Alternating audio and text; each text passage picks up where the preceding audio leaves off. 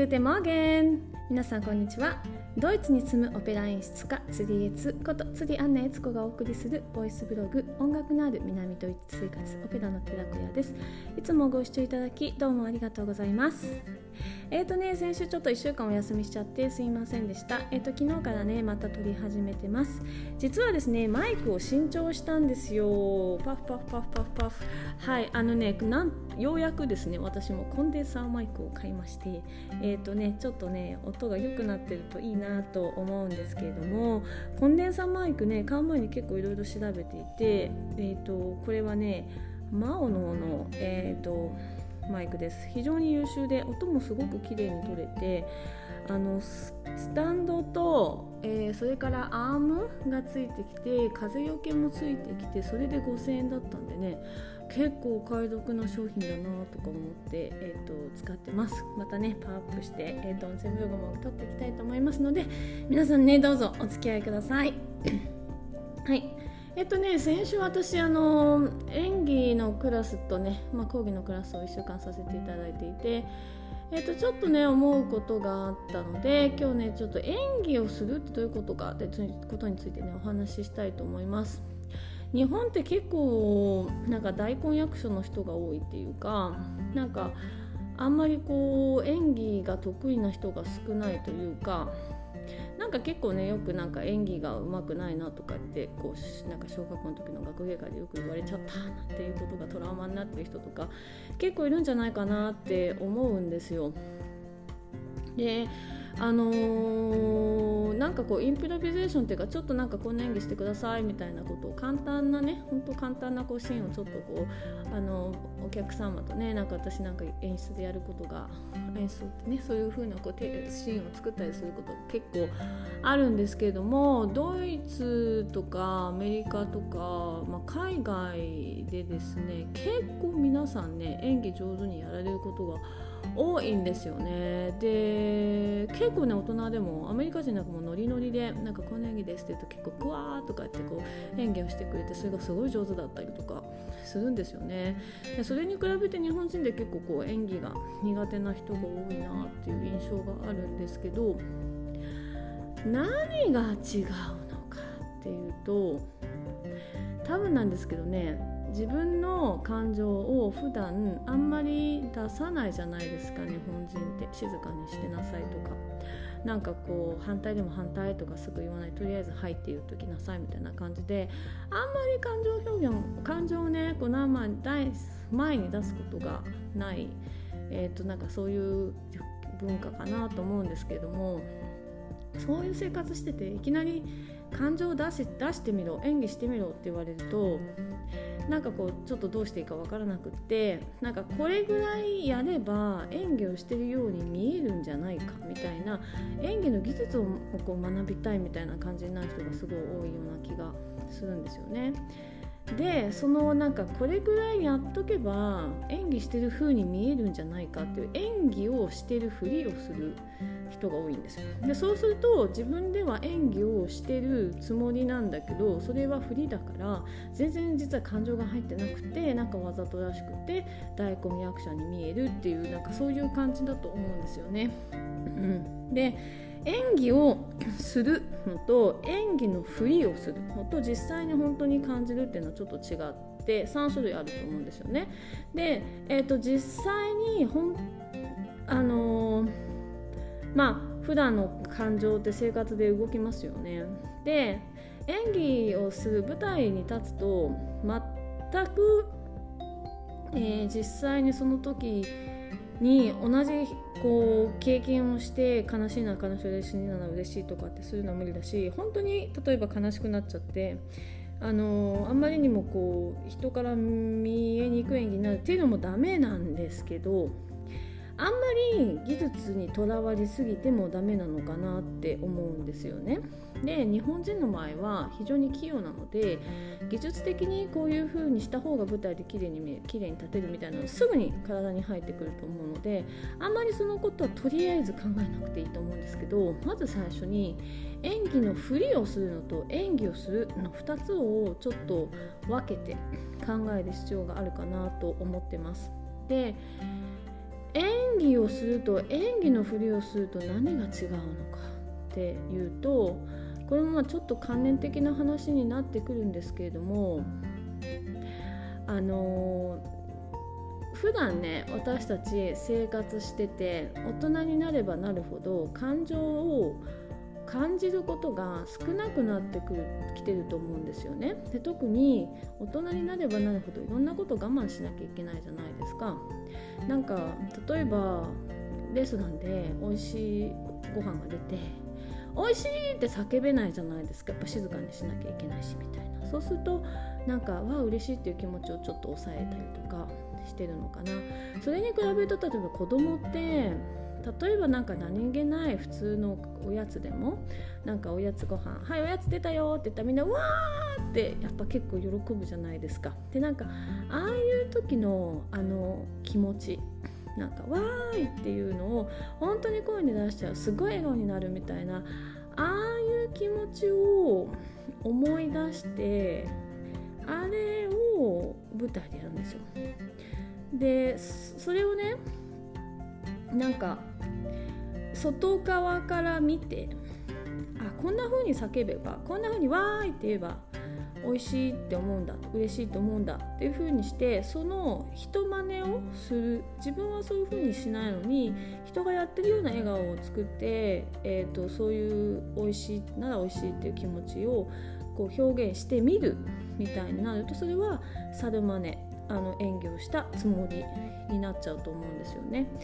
あの小さい子供お子さんたちってもう本当に演技の超プロだと思っていて子どもたちから学ぶことはものすごく多いと思うんですけど彼らはまだあんまり感情を抑えるっていうことを知らないので逆に言うともう素のままで結構、えーとその感情と直結感情と体の身体の動きが直結してるかなって思うんですよ。で、えーと、子どもたちを見てるとそういうのすごい勉強になりますね。あの子供ってあのテレビとか映画とか舞台とかそうなんですけど彼らが出てくるともうどんなに上手い俳優さんでも食っちゃうって言われるんですね。演技が上手い。はもうじゃあちょっとこんな演技してみてって言ったら本当にすぐにそこにパッて入れちゃうんですよ。あのいつもその感情を抑えることをしてないからそこに入るのが得意なんですよ。でアメリカ人とかも結構普段生活してても感情のリアクションが激しいんですね。はい、Thank you! とか Wow, happy! みたいななんか Yes, lucky! みたいななそういうなんかこうなんかそういうことをこう普段からこうリアクションを大きく生活しているのでそれで多分ねあのこう西洋人っていうのは結構演技が得意な人が多いんじゃないかなと私は思ってます。でじゃあもうここまで肝臓を抑えて生活をしてて大人になってじゃあ僕はもう演技がの才能はないんですか？とか演技できないんでしょうかって言われちゃうと思うので、えー、とそんなことは絶対ないのでちょっとそれのね、えーと、練習を一つね教えしたいと思います。でどういうふうにするかっていうとまず自分の好きな食べ物を目の前に用意して、えー、一口食べます。で本当に自分の好きな食べ物が多分目の前に置かれただけで絶対ねちょっと顔がほころんでるはずなんですよ。でその顔がほころんだ瞬間を自分で観察する。で鏡を見てあこれぐらいの笑顔だったらいいとかじゃなくて、えーと、お腹の中で感じるっていうんですかね。こう心の中から体の芯の方から自分の体温がどんな風に変わって自分の気持ちがどんな風に上がって自分のこう顔の筋肉がどんな風にほころんでいるかっていうのを体感としてちょっと感じてみてほしいんです。で一口食べた時に「うん美味しい」